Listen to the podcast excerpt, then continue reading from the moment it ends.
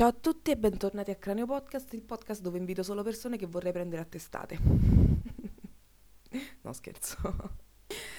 Oggi vi presento la seconda puntata. Eh, ho invitato Nabil, eh, un, un, mio amico, poi vabbè si presenterà lui tra, poco, tra pochi secondi. E mh, mm, cosa vi volevo dire? Ho scritto anche un fogliettino, quindi lo recupero. Allora, ehm, sì, primo punto, Sassi M. Punto. Eh, volevo spiegarvi che come nella prima puntata, cioè come per, per, l'invitato della prima puntata che era Giacomo, eh, anche Nabil l'ho conosciuto eh, nella residenza universitaria di Forlì.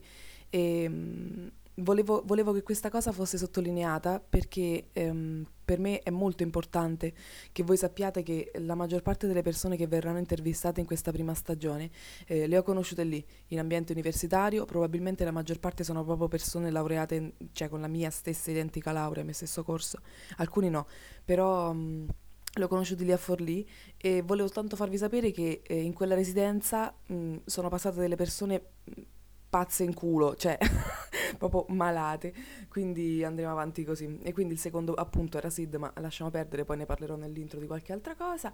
E vabbè, mi scuso ovviamente per l'audio perché comunque la qualità è migliore dell'altra volta secondo me, però vabbè, mh, mm, lo vedremo. E per quanto riguarda invece ehm, la pubblicazione su YouTube, questo verrà davvero pubblicato su YouTube perché abbiamo girato anche il video con Nabi, quindi mh, tra lunedì e martedì, forse più martedì lo pubblico su YouTube e approfitto dell'intro e poi chiudo per ringraziarvi perché, ehm, e adesso dirò un numero che magari non, non tutti troveranno gradevolissimo, però eh, degli ultimi sette giorni eh, la prima puntata ha avuto 80 streaming, cioè un pochettino più di 80 streaming, dico secondo me è un sacco è, è davvero tantissimo, quindi grazie che a, voi che probabilmente state qui ascoltando il secondo perché avete ascoltato anche il primo e, e spero che, che, continuiamo così. Io, come dicevo, mi, mi continuerò a impegnare per farle delle cose sempre migliori. Quindi vi lascio a Nabil che questa volta ha preparato una sigla che non è proprio mh, ascoltabile, però vabbè, ci accontentiamo. Nabil, facci la sigla. Vai, faccio così. Una sigla improvvisata. Questa sigla sei, cioè, è un telefono che viene riattaccato, vabbè, tu inizi a pensare alla sigla di chiusura perché cioè, se l'inizierà così vediamo okay. la conclusione. Allora, ehm, chi sei, quanti anni hai, cosa studi, allora, dove Sono Nabil, di... vengo da San Mette Trotto, nel sud delle Marche, lo sai bene dove è, San Mette Tronto. di Ascoli Piceno per gli ascoltatori. E studio a Parma International Business e sono laureato all'Università di Bologna in uh, relazioni internazionali, così come te e tanti, tutti i nostri amici che ci ascolteranno. Esatto, probabilmente. E Giacomo che abbiamo intervistato la scorsa settimana. E anche Giacomo, sì. Questo, Eravamo tutti... Sito sì, tutti studiando tutti la stessa cosa. Queste grandi perle, queste proprio menti sopraffine. Allora, tu però ti vediamo, chi ti vede, chi non ti vede questo non lo sa, però ti vediamo che sei un po' non proprio bianchissimo. No. No. Non sono proprio bianchissimo perché mi sono abbronzato.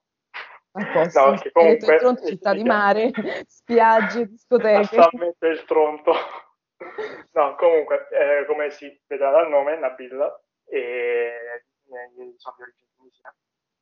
E invece io sono fiero sammettese, non ascolano. Ci mancherebbe. E comunque questa cosa, cioè queste origini dei, dei, dei genitori mi, mi dà un, un, background culturale in più che comunque mi è tornato spesso nei, nei, nei viaggi. Comunque sì, anche okay. il tema di oggi è il viaggio, cioè continuiamo sulla linea della scorsa settimana e il tema è il viaggio, perché sei anche tu un grande viaggiatore, cioè esatto. hai fatto i tuoi giretti, insomma, hai fatto le no, tue cazzatine. Però Jack Jack. Vabbè, Giacomo è il nostro maestro, cioè il mentore di questi viaggi. È il mentore. Esatto, ma prima ancora di parlare dei tuoi viaggi, tanto oggi ho detto prima ancora, penso 14 volte, ehm, ti voglio fare una domanda, partire da un concetto. Il concetto è l'italiano all'estero vabbè, grande stereotipo, capito? Quello che si fa riconoscere, che urla, bestemmia, dà della puttana più o meno a tutte le donne che incontra perché dicono, oh, l'italiano non lo parla nessuno, nei vari dialetti, ovviamente questo era al centro Italia. E mh, tu che non sei italiano e anche visivamente le persone che ti vedono dicono, vabbè, non, non è che ti dici, ah, questo è italiano. Quante volte ti sei finto non italiano in viaggio? Mai. Davvero? Cioè tu vai in un posto e sai, già, già piacere Nabil italiano? No, mai. Comunque, cioè, io mh, mm, sono nato e cresciuto in Italia, mi sento, mi sento italiano. Sarebbe, sarebbe un errore dire il contrario, cioè, una menzogna contro, con i miei interlocutori dire il contrario. Però, però, però. Cioè, quando mi trovo nei paesi arabi in viaggio, ovviamente dico che sono, sono tunisino perché, perché mi aiuta come cosa. Ok, quindi non per svincolare il classico no, italiano all'estero, cioè.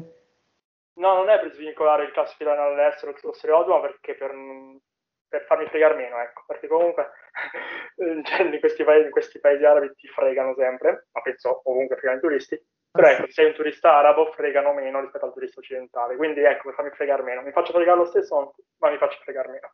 Ottimo. Dicendo che so tunisino. Se deve andare nei paesi arabi, magari si finga tunisino, così. non si sa mai. Poi vabbè, comunque mi chiamano subito perché la prima cosa che mi dicono è ma proprio tunisino? Perché comunque cioè, si, si, si, vede dall'accento, perché comunque parlo l'arabo con l'accento italiano, e si vede anche da, dal, dal, modo di fare, lo stile di fare, il modo in cui mi rapporto con loro non è da, da arabo doc. E loro mi chiamano sempre, mi fanno sempre Francia, Italia, e lì inizio a stare attento. a mettere mani a portafogli, telefono, dipende da che paese ti, ti, ti, citano. No, vabbè, io invece sì. Cioè, io mi ricordo che quando sono andata un paio di volte in Polonia è capitato che su un pullman, circondati da italiani che si comportavano da classici italiani all'estero, eh, stavo lì e mormoravo così in spagnolo per dire così si capiva, capito, che sono una persona diversa. Ma okay. poi cioè, c'è sempre il problema che, Io ho sempre il problema che quando ci sono degli italiani che fanno macelli, io posso pure fingermi spagnolo e parlare spagnolo, ma che non è che lo spagnolo all'estero sia proprio, capito, un, esatto, un altro là. grande viaggiatore rispettoso, ecco, quindi dicevo magari lui che è arabo approfitta e, e invece no. Vabbè, peccato. Ma ehm, torniamo, passiamo un po' al, all'aspetto della comunità al viaggio. Perché eh, se l'altra volta abbiamo parlato con Giacomo Giacomo ci parla di questi viaggi in autostop dove si dorme abbracciati ad uno zaino e poi questo forse ce lo racconterete in un'altra puntata magari anche insieme, eh, tu mi parlavi prima degli ostelli. Esatto, dicevo prima che rispetto a Jack, il nostro, la prima puntata, che ovviamente sapevo già le sue cose anche prima del, del, del podcast, e io viaggio diversamente perché comunque se lui è un tipo più da autostop e da ospitalità in casa, come dicevo prima, io sono più da, da ostelli e da viaggi in bus, capita anche l'aereo Ryanair. E quindi sì, sono, sono sicuramente entrambi modi di viaggiare da soli, però modi di viaggiare uh, diversi. E ho provato, ho provato ovviamente anche a fare come, come fa Jack, quindi l'autostop e ospitalità, però è un'esperienza che ho sperimentato, ma non, non, non è entusiasmante. Ecco, mi trovo meglio con, con l'ostello e con, con, altri mezzi di trasporto. Quindi, Quindi c'è, c'è, c'è, un minimo di programmazione un pochettino più precisa, cioè nel senso tu no, sai dove andare, no. ok, no. No, perché basta che vai alla stazione del bus e cerchi il bus uh, dove vuoi andare. Ah, quindi tu, solito... sì, cioè, tu prendi, vai in stazione e dici, ma oggi vado a Civitanova. No, in pratica, cioè, di solito decido di fare un viaggio, no? Mi prenoto il bus o il, l'aereo di andata e poi che sono lì, giro per ostelli, faccio aiutare anche da booking.com per, per individuare meglio gli, gli ostelli, poi vado, mi presento lì sul posto e, e, e mi prendo una stanza, una, no, una stanza, un letto. Poi nel caso il viaggio preveda altre tappe, eh, vado il giorno che mi stanco di quella città, vado all'autostazione e prendo un bus e di base vai da qualche altra parte. Ma ehm, in autostop tu, no, giusto per chiudere l'autostop, hai fatto due viaggi, mi hai detto, in cui ti spostavi? In autostop ho fatto un viaggio in autostop mm. e due in cui ho usato l'autostop come passaggio, cioè per farmi ah. dare un passaggio da, da un brevi distanze, invece come viaggio vero proprio uno solo, che da Parigi a Bruxelles. Okay, Era proprio una cosa che volevo sperimentare e mh, mm, è stata un'esperienza snervante perché comunque l'attesa è lunga, non, si, cioè, non è che tu ti metti lì e ti vengono a prendere, non funziona così. Io ho aspettato un'intera mattinata, è pesante. Ok. Ma lì per lì ho detto basta, mi vado a prendere un bus e invece ho resistito e nel pomeriggio mi hanno, mi hanno raccolto. Tutto quanto con un solo accompagnatore, con un solo autista oppure... No, con due. Ok. E com'era? Uno, uno era un francese che mi pare era, viveva fuori Parigi ed era a Parigi per qualche lavoro, quindi okay. andava nella sua città fuori Parigi e mi ha mollato nell'autogrill. Ok. E da lì all'autogrill invece ho fatto un autostop e ho beccato due turisti, i turisti del, del Belgio, originario del Camerun, e due, due buttafuori, cioè proprio classici, facevano il lavoro buttafuori nel tempo libero, facevano anche professori, mi pare, anche di forma classici buttafuori africani. Okay. E, e niente, sono salito in macchina con loro e ci siamo fatti il viaggetto fino dall'autogrill, poco fuori Parigi, fino, fino a Bruxelles, fare tre orette di, di, macchina. Tra l'altro io ero a Parigi da poco, ero a Parigi per studio in Erasmus e durante le vacanze di, da settembre, durante le vacanze di anno ho detto oh, faccio questa cosa. Quindi il, francese non è che lo masticava a mille, però mi sono dovuto fare tre ore di viaggio a chiacchierare in francese, non so come ho fatto, ma l'ho fatto. Vabbè, Comunque, veramente quando sali in macchina qualcuno non è che si aspettano che ti metti con le cuffiette a fatti i cazzi tuoi. Sì, non sei mica in bus, cioè. e niente. E invece mi hai detto altri momenti in cui hai usato l'autostop come, non come viaggio intero, però come passaggio. Sì, per farmi dare un passaggio oh, in zone desertiche, in Marocco e in Tunisia. Oh, due posti meravigliosi, che però io con l'autostop non so, cioè... non, ma non è... In realtà, eh, in queste realtà la gente si ferma molto facilmente, non ho mai aspettato tanto, e lo fanno diverse persone, non viaggiatori, gente che magari ha bisogno di un passaggio, ecco. Ah, proprio sì, persone che, eh. che, viaggiano per turismo, devono andare, ne so, in capitale a sì, poter... Sì, sì, qualcuno che deve fare, che vive in qualche villaggio, deve andare in città per fare qualcosa, magari ha perso i mezzi, il bus che ne passa uno ogni due giorni, esempio, o una settimana, e, oh.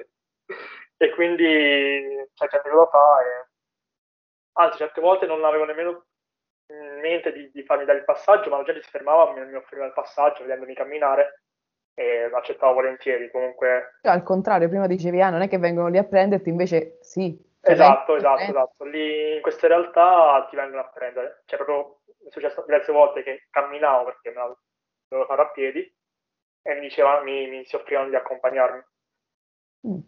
Sì, no, cioè ci sta, fighissimo. Però lì, lì più stress. passaggi, perché i viaggi sono appunto dei passaggi da, ecco, da un villaggio all'altro, in mezzo al deserto. No? Ok, erano step passaggio. brevi o, cioè, nel senso, se tu mi dici da un villaggio all'altro, io penso, to, 20 km, 30 no, km, no, se mi una settimana. no, se tratta, cioè, massimo un'oretta, un'oretta scarsa al massimo, ecco. Okay. Non è, sono veramente dei passaggi, uno che ti dà un passaggio, ecco, non sono, non sono dei viaggi. Ma eh, questi, cioè, questi, passaggi così da un posto all'altro, cioè tu avevi già organizzato un tour, cioè sapevi più o meno di voler andare in una certa direzione, oppure hai detto, ma sai che faccio? Oggi faccio una robetta e, e uscivi in strada no. e ti raccoglieva o dove vai e ti facevi portare dove andava lui. No, cioè, no, no. Una direzione, una bussola o... In quelle, in quelle occasioni avevo già una destinazione, ci stavo dirigendo piedi, no, non a piedi, mi stavo dirigendo a piedi verso il mezzo più vicino, ecco, okay. eh, la stazione o l'autostazione più vicina. E, e poi ho fatto questi, passaggi. Eh, non te la sei andata a cercare, insomma. e invece una volta in pieno deserto l'ho, l'ho, l'ho cercato proprio il passaggio perché era agosto, pieno deserto, mezzogiorno, senza acqua, iniziavo a svalvolare, a non ce l'avrei fatta. In pratica ero andato lì per, per vedere, visitare un villaggio abbandonato, che era sulla montagna nel deserto. Quindi mi sono fatto accompagnare a pagamento dalla città tramite un mezzo, tramite un taxi collettivo, ecco, pagando, Ok. e mi ha accompagnato fino a lì. Era di passaggio, mi ha lasciato in quel villaggio abbandonato che volevo vedere. E? Poi dovevo tornare, poi dovevo tornare gli altri continuavano in un villaggio che era più, più avanti. Ah, ok. Io mi sono lasciato, lasciare in mezzo al deserto, in questo villaggio abbandonato, e perché poi ci tenevo a vederlo. E poi dovevo andare per ritornare alla città principale, dovevo andare nel villaggio più vicino, lì c'era una, una stazione dei, dei taxi collettivi e bisognava farsela a piedi, era un'oretta scarsa a piedi. Però ecco, non ho calcolato bene le tempistiche, l'acqua, il caldo, l'orario, quindi è stato, è stato un salvatore quello, quella, quella macchina che passava. Ok, ah. Veramente si è fermato. Cioè, ma lì, cioè, uno- lì stavi proprio rischiando la vita, cioè... No, ce l'avrei fatta, ce l'avrei fatta, ma avrei faticato molto. Allora, ce l'avrei fatta ad arrivare al villaggio più vicino, ma avrei faticato molto. Appena ho visto questa macchina arrivare, un pick up, Sei sbracciato. ovviamente quello si è fermato. Non ti fa, ti fermi a uno da solo nel deserto abbandonato. Dico cretino che stava pensando, sto deficiente, proprio mo doveva pensare. ma No, mi sono maledetto troppo, madonna. Ma Per il resto, come dicevo, preferisco i bus quando capita degli aerei Ryanair, che io sono un fan della Ryanair, e preferisco gli ostelli perché non perché vado a spendere poco, sì, spendere poco, ma in realtà l'ostello è una cosa importante, una parte importante del viaggio. ok, Eh, ogni viaggiatore che viaggia da solo ha bisogno dell'ostello, secondo me. O a meno che non si fa ospitare, tipo Jack, eh, come nell'ostello, perché se, se ti metti a prendere stanze private in hotel o in Airbnb finisci alienatissimo, cioè te lo fa fare. Nell'ostello lì incontri tutta una comunità di viaggiatori, gente che sta girando il mondo, conoscenze. Ho, in questi miei viaggi ho tutta una rete di contatti internazionali tramite gli ostelli, gente con cui ancora mi ci sento, ancora ancora li seguono i loro viaggi, anche nonostante il Covid alcuni viaggiano ancora. sì, sì, sì, Alcuni no. sono proprio viaggiatori di professione che, che, ad esempio gente che, che cin- uno a 5 anni che gira al mondo, altri sette anni- uno a 7 anni che gira al mondo in autostop, gente comunque molto fuori dagli schemi, ecco. Ok, io in realtà volevo, volevo un momento un pochettino più catchy, una cosina un po', eh, che vorrei chiederti se vuoi raccontare, ehm, me l'hai raccontata quando, dopo il viaggio, eh, però mh, magari te la richiedo. E per introdurre quest'altra parte, ehm, c'era una frase che tu dicesti alla mia coinquilina prima di partire per un viaggio. Vi siete incontrati davanti ai cassoni dell'immondizia. Se vuoi ripetere quel momento e poi parliamo di quel viaggio. Maria Lisa, dici? Ciao Maria. No, perché in pratica era, era, era sera, era- noi avevamo erano tutti licenziati in pratica. E lei era a buttare l'immondizia, Maria Lisa, la, la, la sua coinquilina, e, e mi vede passare mi fa, mi fa, dove vai? Eh, vado in Giordania. Cosa? lei, lei ci- cioè, probabilmente non ci credeva che sono andato in Giordania, pensava magari diceva la cazzata, magari andavo al bar a bere con gli amici. Esatto. E il giorno dopo, aprendo le storie, ero in Giordania effettivamente. Eri veramente in Giordania. Che cosa, che cosa ci puoi raccontare della Giordania? So- cioè, sta- ci sono state alcune cose che, cioè, alcune cose mi hai raccontato sia della Turchia che della Turchia, giusto? Che della Giordania. Mi hai raccontato. Anche cioè, Giordania è stato un doppio viaggio, in realtà non solo Giordania, è stato Giordania e Palestina, un unico viaggio. Ok. Ok, no, parlavo di due viaggisti, no, dicevo, eh, mi hai raccontato alcune cose un pochettino, mh, come dire, delle, delle storie di persone che avevi incontrato. Sì, Ok. Eh, ti va di raccontare qualcosa, qualche, qualche, non so, qualche persona proprio in una situazione particolare o qual- qualcuno che ti abbia colpito in, in questi viaggi? allora comunque, cioè, io viaggio da solo, ma in realtà non sono stato da solo quasi mai. Perché appunto, una volta che arrivi in ostello, lì proprio c'è tutta una... co- Cioè, ci sono anche gruppi di amici, ad esempio, che sono lì per risparmiare, giovani tra di loro. Però la maggior parte de- de- della gente sono proprio una comunità di viaggiatori che manco si conosce tra di loro, si conoscono tra di loro, che ognuno con il proprio background, le proprie cose, e veramente, cioè, si fa subito amicizia e si passa il viaggio insieme. E comunque ho conosciuto quasi in ogni viaggio qualcuno, che poi è diventato mio compagno di viaggio. Delle, delle figure che mi, che mi sono mi hanno particolarmente colpito c'era questo si chiama Anatoli mi sa era il suo soprannome perché era, era innamorato dell'Anatolia, quindi si è chiamato Anatoli. Non ho mai capito come si chiamasse. Nome d'arte. nome d'arte. Lui era, era un siberiano, un russo asiatico, quindi veniva dalla Siberia, era cioè, di fattezze asiatiche, però era russo di nazionalità, veniva, da, veniva dalla, dalla, Siberia. E lui era, era partito dalla Siberia e si era fatto in autostop uh, tutta l'Europa e l'Asia e io l'ho beccato nella sua meta, nella sua meta in Turchia. E questo qui io come, come l'ho, l'ho, approcciato? Perché eravamo nella, nella sala comune, questo qui era Assetier Gali, cantante, cantante italiano, e io pensavo fosse italiano, cioè magari uno, sì, un asiatico, sì, sì. Allora vado lì, proprio in italiano, convinto, e gli dico, sei italiano? E lui non, non mi capiva. Oh.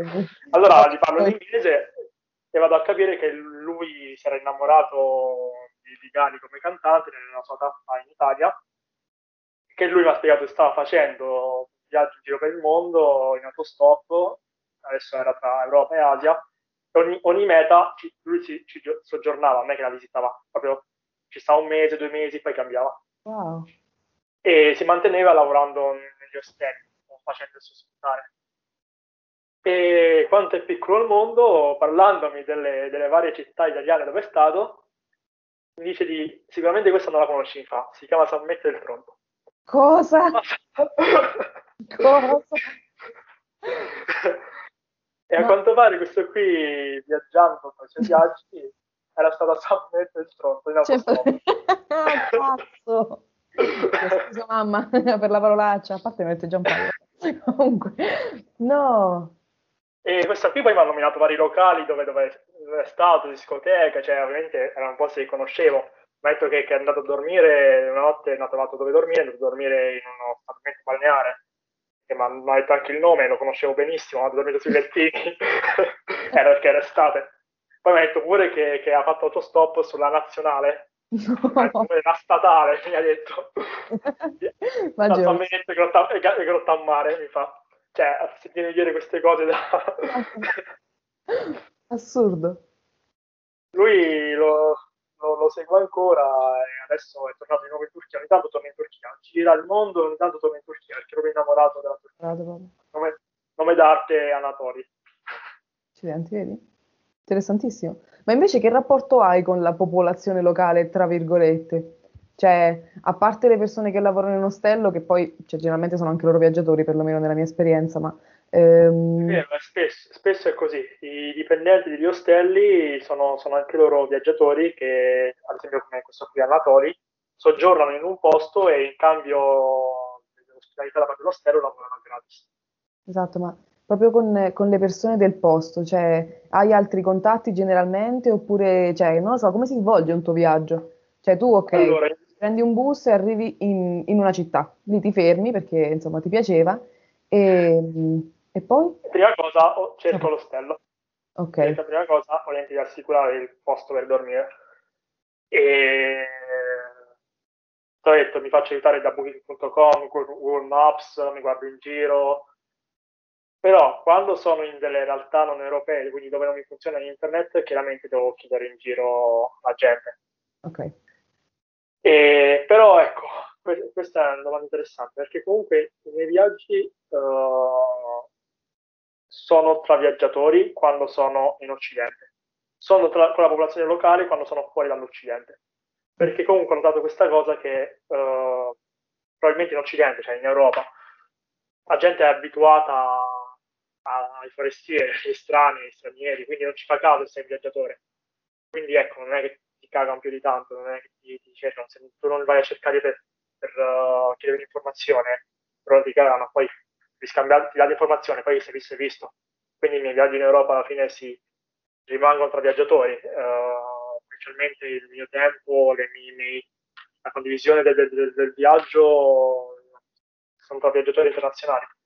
Invece fuori dall'Europa, quindi in Giordania, in Palestina, in Medio Oriente, Medio Oriente, Marocco, lì la componente locale diventa molto, molto importante perché innanzitutto il numero di viaggiatori è minore.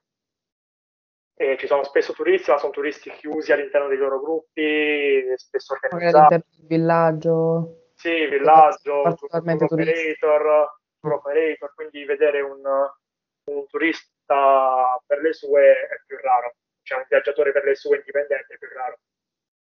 E quindi cioè, la gente del posto cioè, ti nota subito, ti, ti, ti, ti viene a parlare, cerca, poi ovviamente devi saper selezionare.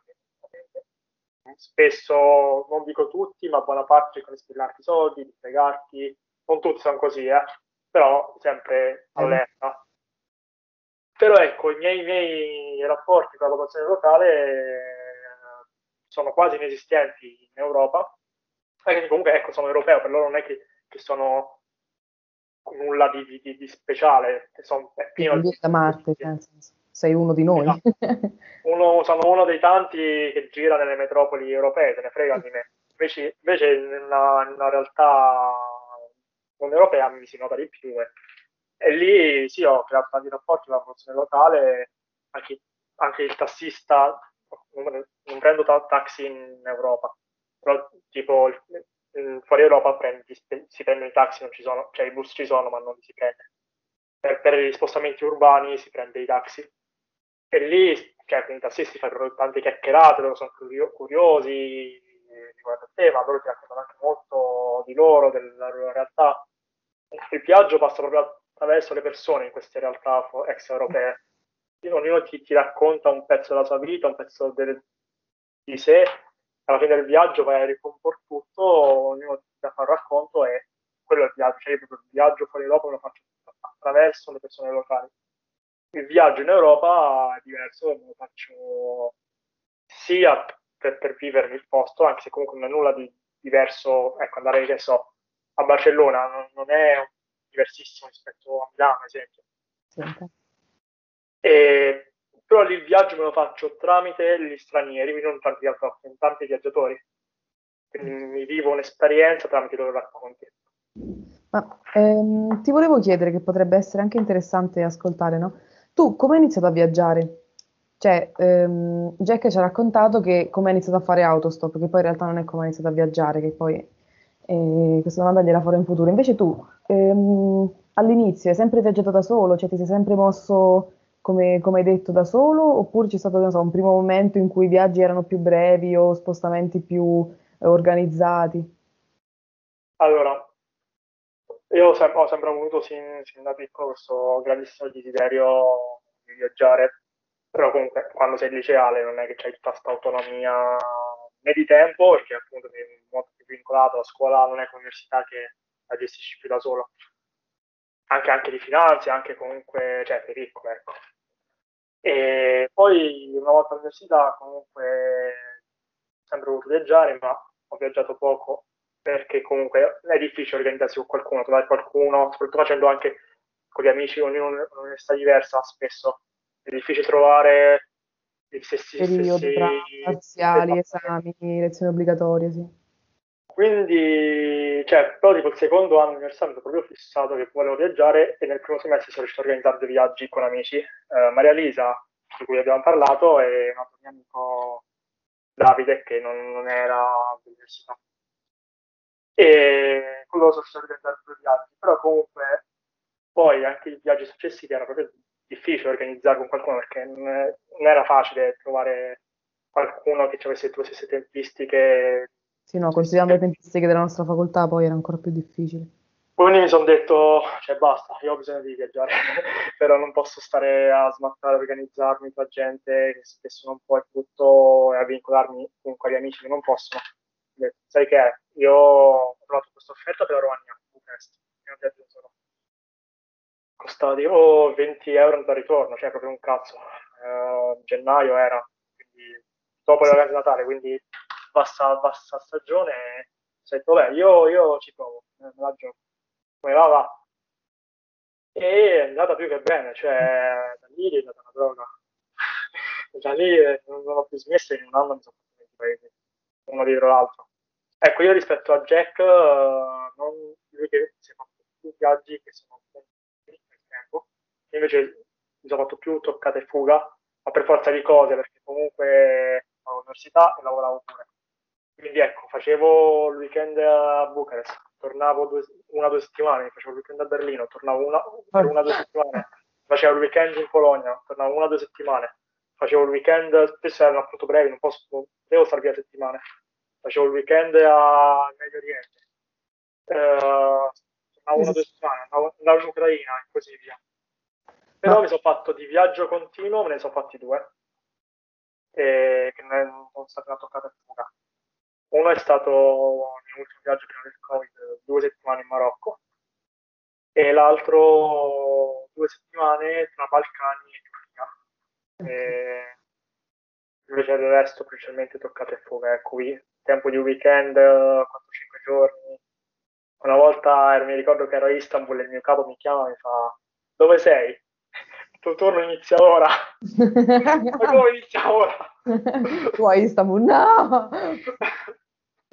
no, è stato, è stato un infarto perché io gli avevo detto che stavo via, però lui mi pare avesse capito male il, giorno di, di, il mio giorno di ritorno. Io ero, a Istanbul. Ma dove sei? Sei in ritardo? Assurdo.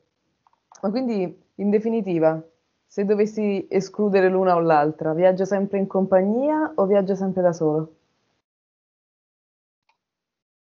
Compagnia allora, intendo, eh, intendo amici, capito? Cioè, Guarda, io ho viaggiato anche in compagnia e mi è piaciuto, però ecco, io non vado matto per i, per i viaggi di gruppo.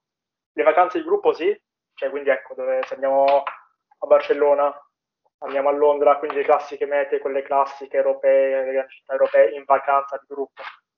Ok, ci posso stare, ma un viaggio vero proprio impegnativo di gruppo è, è difficile, viaggiare con tutti, è difficile, infatti se devo viaggiare con qualcuno riesco ad essere solo in due, non più di due e scusate viaggiare in due mi sono trovato bene. E ad esempio mi fatto Vienna e Bratislava in due, mi sono fatto Budapest e Bratislava sempre ancora in due e mi sono fatto il Medio Oriente in due con, con Alberto, un mio, mio amico. Con lui mi sono trovato, cioè tra l'altro io e lui eravamo siamo anche più colleghi che amici, ecco. E inaspettatamente abbiamo avuto un viaggio come se ci conoscessimo dalla vita. Poi uno di quei viaggi non, non tradizionali, ecco, un viaggio bello duro in Medio Oriente. Abbiamo dovuto fare anche un passaggio di frontiera mezzo illegale tra, tra Giordania e Palestina. Che senso? Un mio mezzo arresto in Israele. Per raccontarci qualcosa delle tue esperienze, tanto ormai saranno cadute in prescrizione. allora, eravamo, cioè io siamo andati in... Avevamo questo viaggio in Giordania, siamo, l'altro, fa ridere come, come abbiamo visto questo viaggio. Eravamo ubriachi e in una, in una serata, serata di Alvin universitaria e gli faccio che lui ti dico, cioè lui era un, più un collega un amico all'epoca, poi la nostra amicizia si è creata per il viaggio, faccio vuoi, ti va, cioè io va di venire in Giordania? E mi fa sì. Ottimo, fatto. E abbiamo, prenot- abbiamo prenotato. E quindi niente, io in Giordania. Poco, po- pochi giorni prima della Giordania, cioè il viaggio era in Giordania, però pochi giorni prima della partenza gli faccio, ma se andassimo in Palestina, cioè scendiamo in Giordania, ci facciamo lì qualche giorno in capitale e poi andiamo in Palestina. E non avevamo la minima idea di come si andasse in Palestina, poi per chi non lo sapesse è un'area molto sensibili del mondo, sì, molto, molto mezzo conflitti. conflitti, esatto, frontiere chiuse, non è così facile fare una frontiera dai documenti e passi, non, non siamo in Unione Europea. Non c'è Schengen, esatto. Esatto, sono, sono paesi in tensione tra loro, spesso guerra, comunque siamo andati lì, eravamo lì da mano e dovevamo trovare un modo per andare in Palestina, volevamo andare in Palestina. Non è che vai su internet e cerchi come andare in Palestina, perché non è una, una delle mete più, più ambite dai turisti.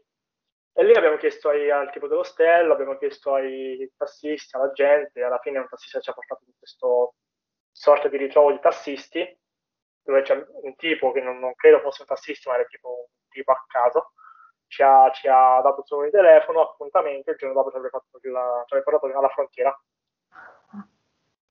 e io tra l'altro facevo da tramite un mio arabo stentatissimo, io tra l'altro non parlo arabo, ma parlo tunisino con l'accento italiano, quindi proprio... però riuscivo a farmi capire arrivando qui lì. E alla fine, niente, siamo andati a questo tipo, siamo andati siamo andati alla frontiera. E alla frontiera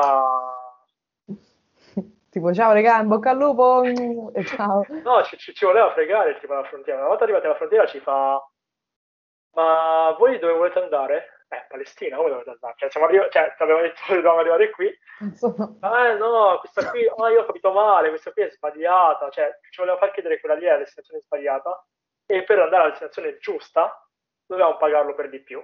E noi abbiamo detto, cioè, no, col cazzo, ciao, ci arrangiamo. Alla fine abbiamo scoperto che quella lì era il posto giusto. Ok. Chissà che cosa avrebbe e... fatto, dove avrebbe portato se avesse detto di sì? Sì, sicuramente avrebbe portato, probabilmente avrebbe fatto un giro tutto infinito, ci avrebbe riportato lì di nuovo e ci avrebbe preso il doppio, preso il doppio del, del, della, della, tariffa.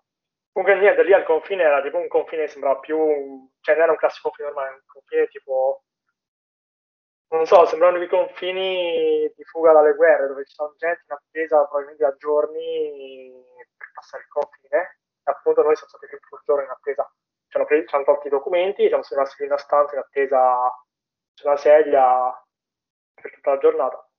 Poi andavo lì, dicevo guarda, cioè, questi documenti quando? E loro ci trattavano male, cioè devi stare zitto e muto, non devi fiatare, erano militari. Poi una gente è arrivato un bus militare, ci hanno caricati su quel bus militare e ci hanno chiesto dei soldi per, per portarci, i militari ci hanno chiesto dei soldi per portarci alla frontiera, li hanno pagati e lì ci hanno consegnati ai soldati israeliani e i soldati israeliani ci hanno un pari caricati su un altro bus, una volta passato la frontiera con una frontiera ovviamente di guerra, non era guerra aperta, però qui spinato, mezzi militari. E lì siamo arrivati in questo, in questo checkpoint, uh, controllo documenti, aprono il mio documento, nome arabo, mi prendono e ecco, questo è stato il mio amico invece Alberto è passato, ma ha aspettato di fuori, ho aspettato per tante tante ore, ho fatto un interrogatorio con i tipi della sicurezza, sicurezza nazionale. Ovviamente mi hanno trattato di merda, cioè non è che c'è le tutele europee, ecco, mi trattano dalla schifo, mi trattano come fossi un terrorista. Sì, cioè non sei nessuno, giustamente. Sì, sì, sì, ti trattano come fossi un terrorista. Mi hanno riempito di domande, probabilmente penso abbiano chiamato anche Roma per, per rilasciarmi, ecco per avere certezza di rilasciarmi. Hanno fatto l'orgio di chiamata e poi mi hanno, mi hanno rilasciato. E, e, niente, poi siamo, abbiamo, siamo saliti con dei contrabbandieri che ci hanno portati dalla frontiera, ormai era notte, l'unico mezzo era con i contrabbandieri, ci hanno portato da, dalla... Grazie signor contrabbandiere!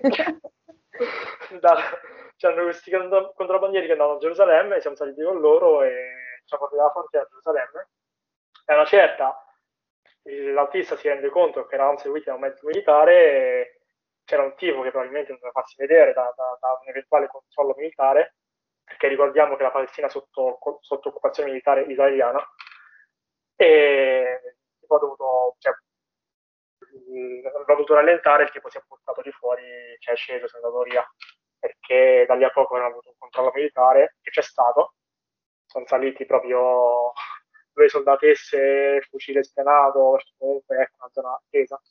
Io con il mio documento passaporto italiano ben in vista non sparato in aiuto. Pubblica italiana, non sparato in aiuto.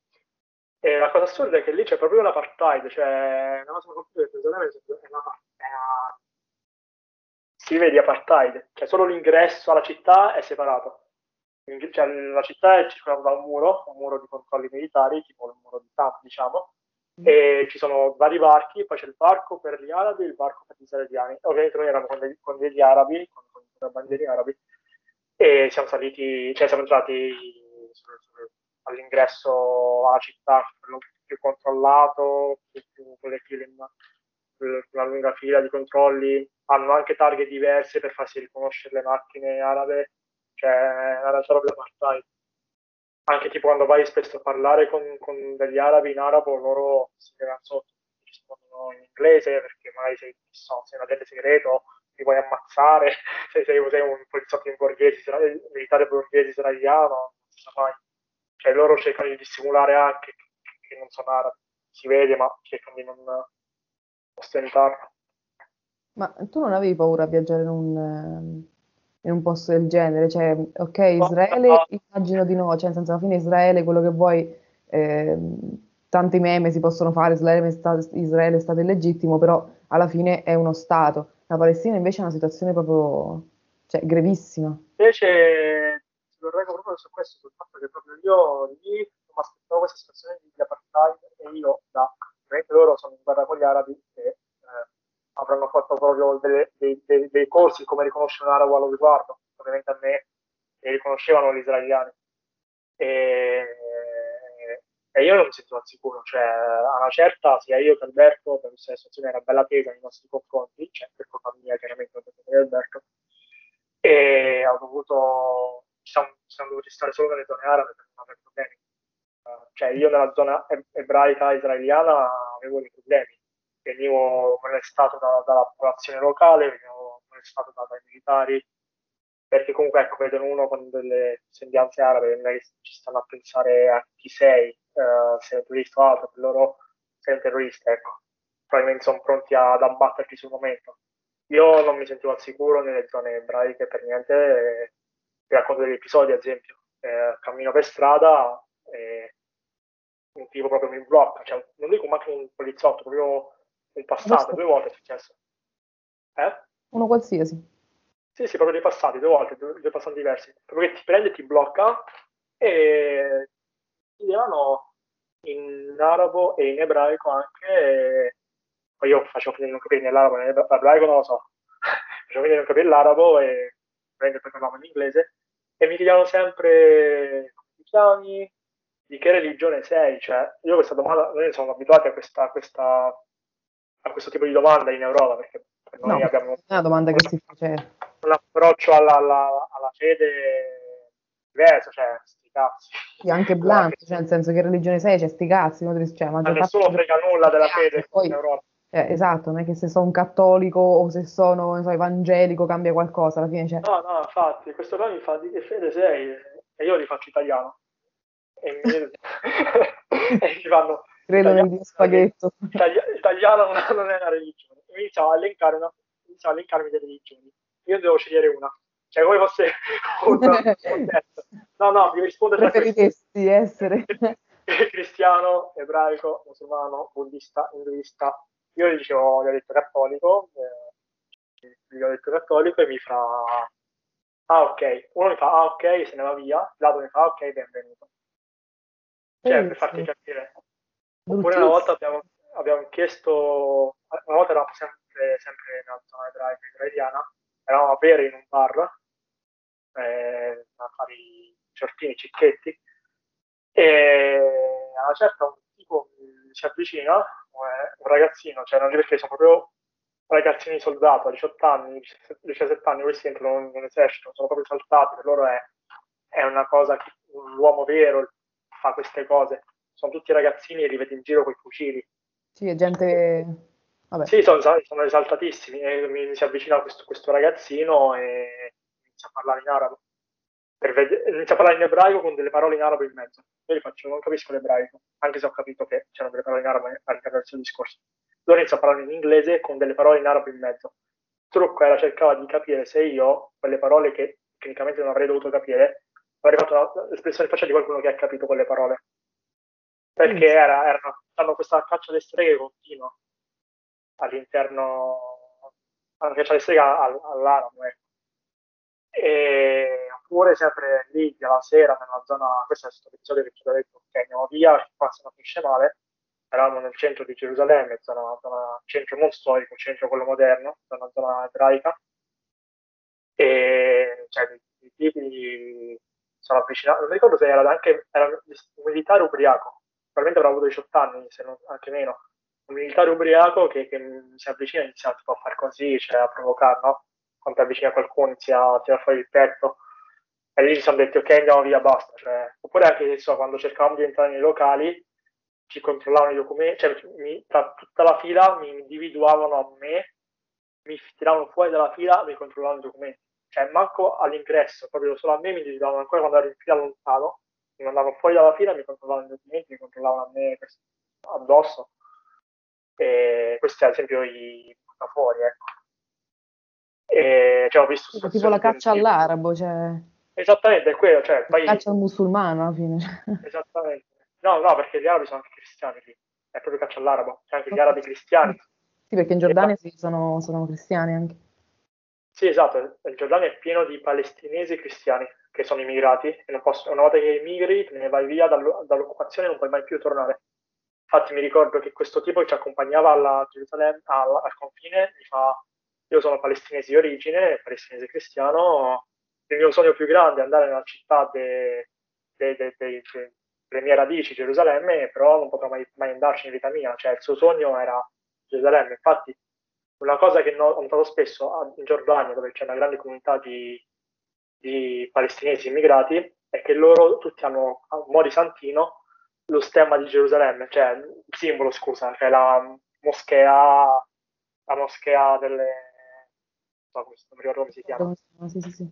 È una moschea tipo dorata, è famosa, e che è sacra sia per gli ebrei che per i cristiani che per i musulmani, e sia cristiani che musulmani di palestinesi, palestinesi avevano nelle loro case, nei loro taxi, nei loro negozi, nei loro ristoranti, tutti un quadro con raffigurato Gerusalemme, perché quello era il, è il loro sogno, tornarci. Ma... Eh, poter tornare a casa praticamente. Sì, eh, non potranno mai farlo. Eh, niente. Comunque, cioè, una situazione di apartheid forte, di violenza. Ad esempio, un'altra scena che mi scorderò è che tipo un, un tipo, un ragazzino che spacca una bottiglia in testa a una, una, ragazza araba così a caso, cioè proprio eravamo, mi ricordo, stavamo camminando per il centro di Alberto, c'era tanta gente, camminava, non ti rendi conto, una certa senti urla e questo che spacca la bottiglia in testa a questo. Cioè c'è proprio una violenza istituzionalizzata nei confronti degli arabi. E poi infatti vabbè, i controlli continui che mi, mi facevano. Comunque ecco come ho detto una certa abbiamo optato per stare solo nelle zone arabe senza uscirne perché era, la situazione era calda e pericolosa. Le zone arabe erano davvero tranquillissime non abbiamo avuto nessun tipo di problema. È una realtà davvero molto sarei, potrei stare qui ore a parlarne sono, sono stato lì anche poco in realtà però abbiamo notato davvero tante tante tante cose abbiamo anche parlato nel caso se ne potrà fare una... Sì, una esatto, possiamo fare dei, dei seguiti a tutto ciò. No, io avevo preparato altre domande, però sono tutte cretine, cioè avevamo detto delle cose troppo interessanti. Adesso è stupido chiederti qual è il viaggio più costoso che hai fatto, quindi lo teniamo per la prossima volta. Eh, e, ehm, possiamo anche farlo, non è un problema. Eh, ma siamo a quasi 50 minuti, considera che i primi 2-3 minuti l'abbiamo spiegati a fagazzate, però ormai, cioè, se il format era quello di 35 minuti ce ne siamo anche passati, vabbè, non importa, chi si vuole ascoltare ci ascolta. Tra l'altro, visto che, vabbè, niente. Ehm, quindi la domanda, giusto per chiudere, eh, tutti i mh, kebabari in Italia si chiama Istanbul, a Istanbul si chiamano Roma? È incredibile, ma non, mi pare da quel che mi ricordo che non si chiamino Istanbul. Non, non si, chiama... si, chiamano che, si chiama kebab. Con la P alla fine? Sì, kebab. Ottimo. Quindi non, ok, vabbè, costa, costa, qualche centesimo il panino, letteralmente, proprio qualche centesimo di euro. In che tipo pare 70, 70 centesimi, mi pare, il panino. E sono ovunque, cioè... Cioè peggio che a Parma. Peggio, proprio uno accanto all'altro. Non ne capisco il motivo, proprio ovunque, in ogni angolo, eh, buono. Però il va più buono che ho mangiato in vita mia in Palestina. Palestina? Perché l'anno fa mi ricordo che era fatto di carne fresca, cioè proprio il tipo metteva la carne, la infilava fresca. Ah, proprio la tagliata intera così? Sì, sì proprio strati di carne. Eh, sì, sì, sì, si fa tipo un maxi spiedino di fettine e poi... Esattamente, sì. Sì, sì, sì. In Palestina, quindi tu ci consigli di andare in Palestina per mangiare il kebab? Sì, sì, ne vale la pena solo per il kebab. Assurdo. Io mi ero innamorata di quello che facevano a Cracovia, buonissimo. Che poi a strano ti facevano mucco pollo, e io tipo mucca pollo. Vabbè, e, no, è che il classico, classico pasto da viaggiatore, cioè kebab... Sì, cioè, sì. penso che ormai sia un must proprio tra sì, il Medio Oriente e l'Europa. Ma tipo in Tunisia Veloce, economico. Il kebab? Sì, ma... ce l'ha sta cosa?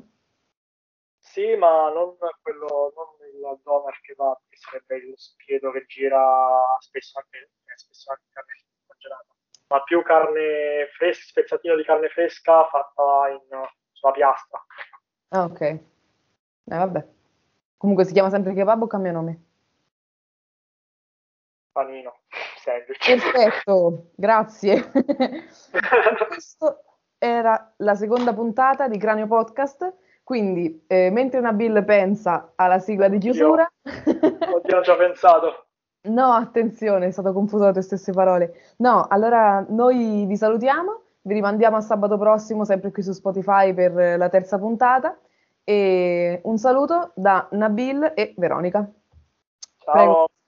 No, vai, Ah, vai con la sigla. Fa la sigla. Com'era quella di prima? È un telefono staccato, fai tu. Ok. Allora, pip, pip. Cazzo. Non sono bravo in- con le sigle. Non Ottimo. sono un... Non sono bravo con le sigle. Se dovete assumere, è un esperto di relazioni Non internazionali, ma di sigle proprio non ne sa C'era l'esame di, di scienze e niente. Scienze siglologiche. Vabbè, basta cazzare, sta- sta parte la taglio, per favore. È tremendo.